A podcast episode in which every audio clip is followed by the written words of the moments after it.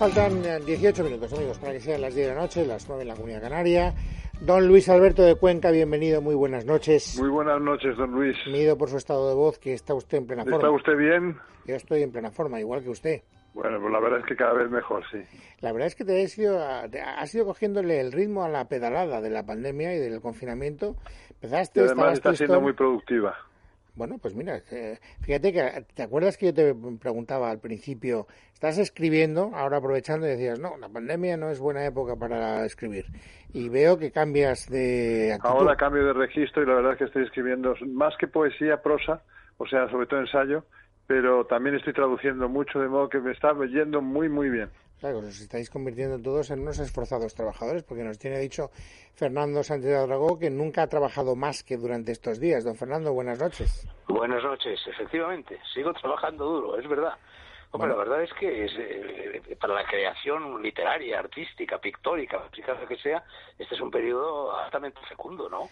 Bueno, eh, a Luis, Alberto, a Luis Alberto le ha costado, ¿eh? O sea, que decir que ahora sí, pero al principio no, estaba... Porque no tengo la experiencia que tiene Fernando con el acto creativo, que para él es algo tan cotidiano. El otro Fernando de esta tertulia es Fernando Rodríguez La Fuente. Don Fernando, bienvenido, muy buenas noches. Buenas noches, don Luis. La verdad es que tú también has estado en una tónica muy constante, ¿eh? Desde el principio, bastante bien, sin altibajos, manteniendo una, en fin, una constancia bastante notable. Y trabajando bastante también, porque eh, yo además, a lo de escribir y a Además, eh, sumo las clases las clases online, o sea que... Oye, y también las carreritas, porque ya ha salido seguro a correr, ¿a que sí? Sí, salgo todas las mañanas y la verdad es que e, es, es tremendo lo de, lo de la gente. Ya sabéis que corriendo, lo mismo que, supongo que en bicicleta, pues hay que mantener una distancia un poco mayor que la de, la de si vas andando por la por la calle. Por, supuesto. Y, y, y, hay mucha gente que no la... Es, es un, si me permitís el término, es un coñazo. Porque es que tienes que estar diciendo a la gente, hombre, que se aparte un poco más, que tal. Pero en fin, salgo todas las mañanas y, y bien, hoy, hombre, hace un poco calor, pero por la mañana, como nos han puesto esta hora de, de 8 a... De 6 a 10. Antes de las 10, sí. Sí, pues eh, claro, salgo pronto, salgo como a las ocho y cuarto y hace hoy hacía una mañana extraordinaria y voy por el Monte del Pilar que es un parque natural cerca de aquí en Majadonda y la verdad hay, hay momentos en los que voy solo por el por el campo y no tienes que ponerte mascarilla. Llevo mascarilla, sí, sí, sí, llevo mascarilla. me la quito, siempre puesta, ¿no? Me la quito cuando estoy solo, cuando voy solo, cuando voy por, un sitio solo me la quito, pero cuando me cruzo con alguien o cuando ya hay más gente y no, no me la, la llevo, la llevo, claro. No, pero creo que para correr está autorizado no llevarla. ¿eh? No, no, que está autorizado. lo que pasa, lo que pasa, Fernando, es que si te cruzas con alguien, pues, eh, sabes, eh, la saliva o lo que pueda ser, pues, pues hay mucha gente, tengo que decir que la mayoría que llevan o que llevamos mascarilla. Hay algunos, como siempre, que no. Pero, pero es que respirar, o sea, correr eh, y respirar con mascarilla tiene que ser muy complicado. Sí, sí, sí sobre todo, fíjate, pero sobre todo en en verano, más que porque yo la tenía, ya os conté que la tengo de tenía mascarillas de estas eh, en invierno porque como la alergia. pues, y sobre todo por el, por el frío por la mañana por la ah. garganta no y, salía con una mascarilla de estas. En invierno es menos ahora en, ahora en verano sí ahora en verano sobre todo porque sudas muchísimo y se va acumulando ahí todo yo hace un momento acabo de oír en la tele a un señor que explicaba que correr y llevar mascarilla es como ponerse una sauna en la nariz. Sí, sí, justo, exactamente, está muy bien definido. Está, está perfecto. No, no, es duro, es duro, sí. Mi hijo que, corre también, hoy le he visto y ha venido corriendo a casa a saludar y la verdad es que estaba hecho polvo con lo de la mascarilla. Llevo varios kilómetros con mascarilla, se, se siente luego, ¿eh? A mí lo que me tiene verdaderamente asombrado es la cantidad de gente que se dedica a hacer deporte. Yo ignoraba que hubiera tanta no, Fernando, Fernando, tiene, tiene una explicación. No, no. Eh, yo creo que ahí hemos caído todos y, y, y, con el paso del tiempo uno se da cuenta y a veces hasta pensamos, ¿no? Eh, eh, por lo menos en mi caso. Y es que es que nos han reunido a todos a unas horas. O sea, si no tuviéramos franjas... Se concentra, claro, y además claro, en determinados lugares también. ¿Entiendes? Si no tuviéramos franjas seríamos los mismos de siempre. Yo saldría a lo mejor a las diez y media o a las once, otro saldría a las siete. Lo mismo de siempre, pero date cuenta que también antes en, en España, en la España de los 50, por ejemplo, ah, no, los 40, no, había nadie que hiciera deporte. Claro, hay muchísima más gente. ¿eh? Sí, sí, sí. Yo, yo, que, yo que participo a veces en carreras de estas populares o para pues contra el cáncer o contra no sé qué, pues eh, sí sé que hay mucha gente que, y en los últimos años, yo llevo toda la vida, en los últimos años he visto que se ha incrementado. Bueno, y de hecho, por ejemplo, los triunfos en el deporte español han sido clamorosos en los últimos años por eso, porque hay cada vez más practicantes, ¿no? Sí, sí, sí. Pero creo que las franjas desaparecen pues ya a partir del próximo lunes o algo así, ¿no? No, no, no, que va, que va, que va. Ya se ve, Fernando, que te enteras poco, ¿eh? No, que no, que no señor, que acabo de ver un telediario y han dicho noticia de última hora que han llegado a un acuerdo entre la Comunidad de Madrid y, sí, pero, la Nación Fernando, que, Madrid pasa a la fase 1. Sí, pero, la fase 1, la fase 1, yo ya lo tengo estudiadísimo, porque claro, ya te, tienen subiendo y bajando, entrando y saliendo. Eh, la fase 1 sencillamente es que eh, se puede reunir gente de hasta un máximo de 10, se abren las terrazas a un 50%, pero hay preguntas bastante curiosas.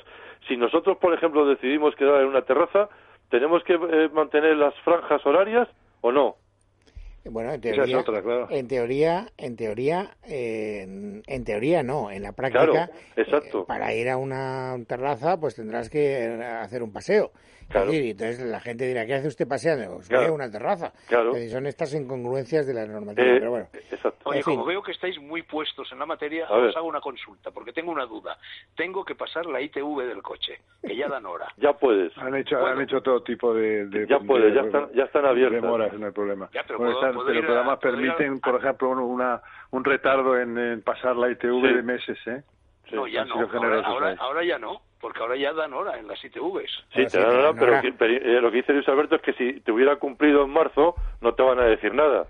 No, ¿Entiendes? no, no, pero, pero puedo ir puedo ir a cualquier hora que me fijen. No, tienes que pedir hora. No, tienes que pedir hora. Sí, no, no, pedir hora, por supuesto. Yo estoy en tu caso, Fernando, también tengo que pasar ITV. Te pides hora, te dan hora, vas a esa hora, pasas la ITV y te vuelves. Claro. lo que te dicen es que si, eh, por ejemplo, la ITV te hubiera expirado en eh, mayo, eh, pues te dan una moratoria y aunque, te, y aunque te pases dos o tres meses, nadie te va a multar por eso. Exactamente. A mí me expiró hace un mes. Pues entonces estás, estás, en, orden. por eso no corres peligro, por otras cosas sí, pero por eso en concreto no. luego la ITV se pasa ahora con el señor propietario del automóvil en su propio automóvil, no tiene que bajarse ni nada. Hay unos sistemas, lo he oído por la radio esta mañana, un sistema de seguridad bárbaros en todas las oficinas de ITV. Estáis, puestísimos. Oye, Fernando Sánchez Dragó, me he acordado mucho de ti porque estaba hablando hace un instante con Victorino Martín. Estaban muy enfadados. Todos los de la tauromaquia con este gobierno están enfadadísimos, lo sabes, ¿no? Bueno, están enfadados los de la tauromaquia y los que no son de la tauromaquia. Está enfadado medio país, pero ¿no? Estoy, pero, estoy hablando específicamente del trato que le están dando a la tauromaquia, porque ayer sabes que se aprueba un decreto de ayuda al mundo de la cultura del que queda excluida la tauromaquia, en consonancia con lo que ha dicho Pablo Iglesias de que es que la tauromaquia no tiene nada que ver con la cultura. Ya, ya, una barbaridad. Vamos, imagínate. Vamos, tú eliminas la tauromaquia y te estás cargando, pues no sé, un 20% de la poesía española, de la música, de la escultura, del folclore, etcétera, etcétera, etcétera, ¿no? Eso es una salvajada, pero bueno, ya se sabe la actitud que tiene este gobierno respecto al fenómeno de la tauromaquia, pero claro, es dramático, porque claro, es que en este caso se extingue el toro de Libia, porque el toro de Libia, de que es uno de los animales más, en fin, más nobles, más hermosos, de, en fin, de toda la fauna universal, eh, existe gracias a que existe la tauromaquia porque es carísimo de mantener y no tiene ningún otro uso, no no no, no, son como las vacas o como las ovejas o y entonces claro, están porque se está cargando una especie animal, están sacrificando decir, en nombre de la naturaleza está cargando algo que es profundamente sacrificando en mataderos eh, eh, a esos animales nacidos para morir en la plaza, nacidos para combatir, para pelear, los están exterminando en los mataderos. Eso a mí me tiene angustiadísimo, eso, angustiadísimo. Terrible, terrible. A, mí me recuerda eh, lo que acabas de decir del matadero, me recuerda la escena de, del desencanto en el que me parece que es Leopoldo María el que le dice a su madre, Felicidad Blanc, que iban a, iban a tirar unos gatitos que habían nacido tal y cual al río.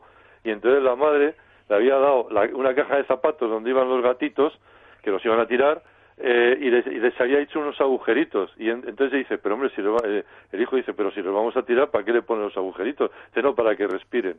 ¿no? Pues, Es, un poco, en fin, es un poco, dices, ¿qué diferencia el matadero y el otro? O sea, pues fíjate que a Llanta, que tiene dos gatos, ¿eh? ¿eh? uno de los dos gatos, unos niños de la casa de al lado le han cortado los bigotes al gato. Lo cual para un gato es dramático, porque los bigotes los utiliza como un radar, ¿no? Los utiliza para medir las distancias, para mantener el equilibrio, es importantísimo. Entonces, claro, está la pobre gatita totalmente despistada, sin bigotes, hasta que le vuelvan a crecer. Oye, vaya, vaya vecinos tú, joder. Bueno, los niños terribles, como los niños perdidos de Peter Pan, por lo menos. ¿A vosotros os habéis planteado alguna vez que, eh, digamos, consecuencias nocivas tiene para una lagartija robar, eh, cortarle el rabo? Y sin embargo, todos hemos cortado el rabo una lagartija cuando éramos pequeños. Ojo, Luis, que el rabo les vuelve a crecer a las lagartijas. ¿eh? igual que a los gatos el bigote. El bigote, sí, sí, es verdad, sí. Quiero decir que tampoco hace falta ser un perverso. Bueno, no, no, bueno, hombre, cierta perversión hay. ¿eh? No, tampoco sabes muy bien. Yo la verdad, querido Luis, que tú dices lo de las, de las colas de lagartija, yo la verdad es que no me he comido nunca ni una rosca en cuestión de violencia con los animales. He sido buenísimo pues con los animales. bueno, pues yo, yo una de las pocas cosas que llevo sobre la conciencia, hasta tal punto, es mínima, pero eh, hasta tal punto que la conté, eh, en fin, con cierto lujo de detalles en mi libro Esos días azules, es que cuando yo tenía 14 años, más o menos, veraneando en Cercedilla con unos amigos del colegio, nos íbamos con, un, con una escopeta de aire comprimido, que entonces estaban muy de moda, con estos perdigoncillos, eh, y, y, y disparábamos a las lagartijas. Y yo en cierta ocasión disparé una lagartija. Y bueno, eso me creó unos remordimientos de conciencia que todavía no acertaste o no acertaste? Pues eso estaba un poco lejos. No sé si acerté a, mí me da la impresión que no, a mí me da la impresión que no acertó. Eso es el problema. Pues, que pues, yo, pues anda que no me cargáis salamandras con la escopeta de perdigones siendo chaval. O sea, que decir que debe ser que tenemos unos criterios de conciencia muy distintos, tú y yo, Fernando. ¿Qué quieres que te diga? No, yo soy laxo en el sentido de que te disculpo si te cargabas a la salamandra, pero a mí es que no me salía, no, no podía, no, era incapaz. Bueno, pero oye, una salamandra eso es ya caza mayor. Sí. Es mucho más grande que una lagartija. oye, eh, ¿habéis eh, seguido con eh, interés o con cercanía lo que se está publicando de las de, las memorias de Woody Allen, que ya han sido publicadas? Yo, voy por la página 100. yo por la 29, me Ah, o sea que os ha interesado.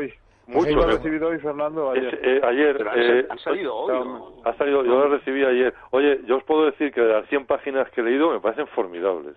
A mí las 29, que son muchas menos que las tuyas, son desternillantes. A, a, ti te habrá maravillado, Luis Alberto, toda la cuestión de que su cultura fundamentalmente eran todos los tebeos y la radio. Bueno, me ha fascinado, por favor. Eh, el, homenaje que, hace a la radio, bueno, que se ve, porque te das cuenta en la, en la autobiografía que, que, que, prácticamente buena parte de sus películas son autobiográficas.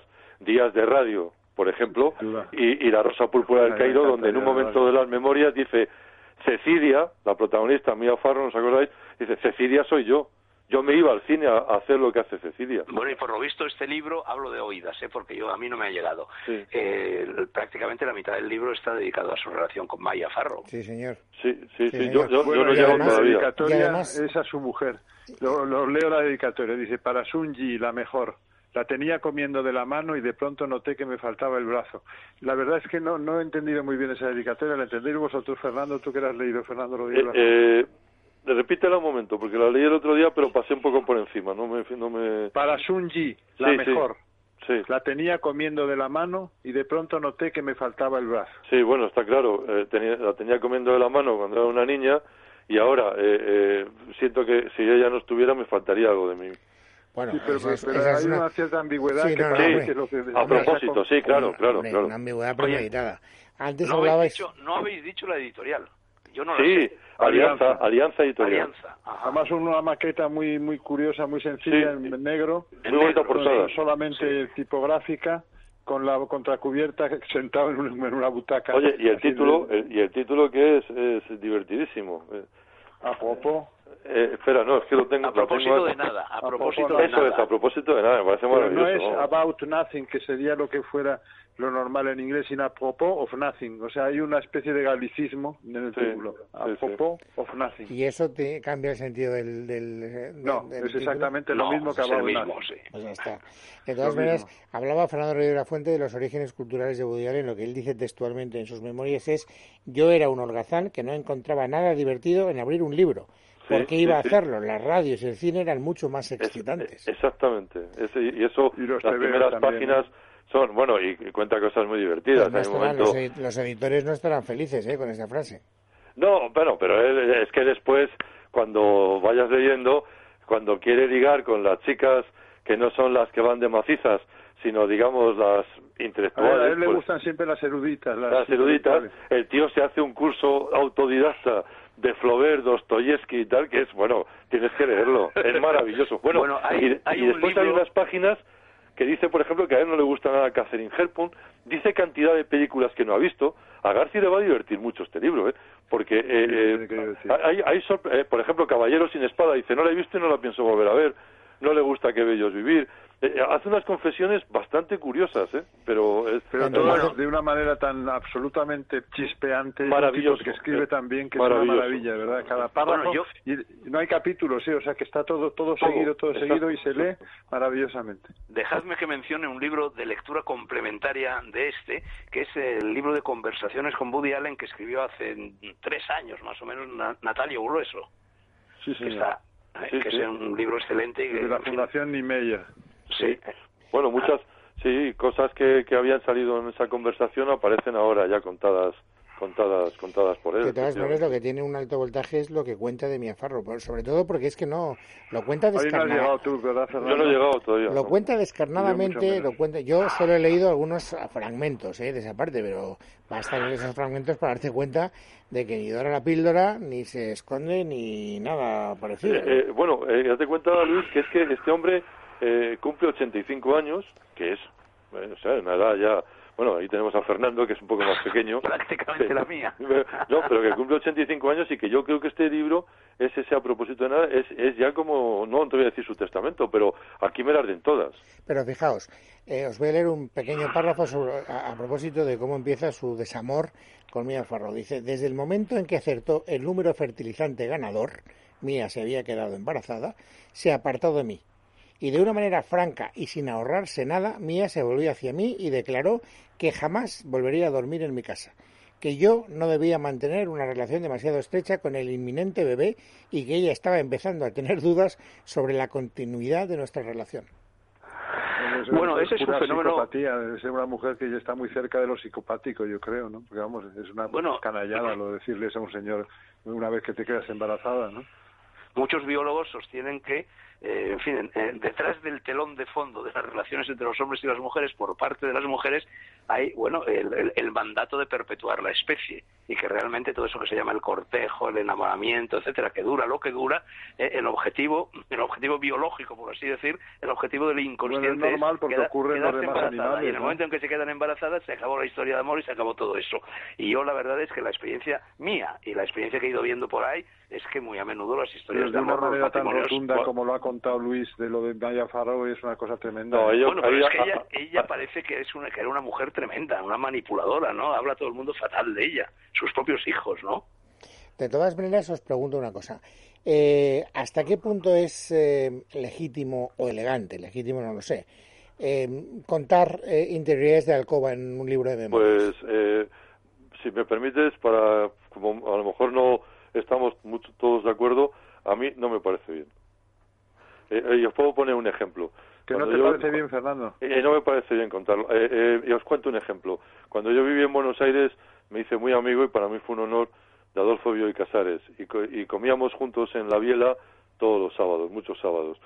Se publican, se van a publicar sus memorias. Y me dice él, le digo, hombre, Bioy, se publican tus memorias y tal. Dice, sí, pero mis memorias no tienen ningún interés. Porque yo he hecho tres cosas en la vida. Escribir, jugar al tenis y su relación con mujeres porque llegó a tener un secretario de amantes. Y una, agenda, una agenda. Y, y, me dice y me dice lo que he escrito escrito está y no voy a contar nada más que voy a contar lo de jugar al tenis creo que debe ser muy aburrido contarlo y lo de las mujeres no pienso contar nada bueno. aparte que la agenda, por ejemplo, femenina de Bioy debía ser francamente aburrida porque simplemente era once y media, penga, sí, sí, sí, Cinco, cinco y media en el cine tal, no sé cuánto, cena en no sé dónde, sí, sí. Bueno, os tengo, que, os tengo que despedir porque hoy la tertulia política está que arde y ya está. Hemos hecho aquí un, una especie de, fin, de paraje, eh, en fin, no sé, pues para tomar aliento y para un poquito de fuerza. Pero para seguir leyendo las memorias de Allen, que nos apetece muchísimo. Sí, señor, sí, señor. Así que Fernando Rodríguez La Fuente, muchas gracias y muy buenas noches. Don Fernando Sánchez Dragó, hasta la próxima. Buenas noches. Y don Luis Alberto Tú y yo un abrazo, don Luis. espero que coincidamos el viernes en Cowboys, ¿de acuerdo? Venga, fenomenal. Un abrazo a los tres. Un abrazote. Y nos vamos, amigos, camino de la tertulia política, pero antes, lo digo porque si, debe, si siempre la política tiene emociones especialmente excitantes, la de hoy no se lo quiero ni contar. Cal Plus, más recomendable que nunca. Así es, Cal Plus de Mundo Natural hoy viene perfecto porque es un complemento a base de dos aminoácidos esenciales y un conjunto de nutrientes que contribuyen al funcionamiento normal del sistema nervioso y de la función psicológica y ayudan, esto es muy importante, a disminuir el cansancio y la fatiga y mejoran el estado de ánimo. Podéis conseguir Cal Plus en la web para farmaciamundonatural.es o llamando al teléfono 91 446 0000 91 446 0000. Mundo Natural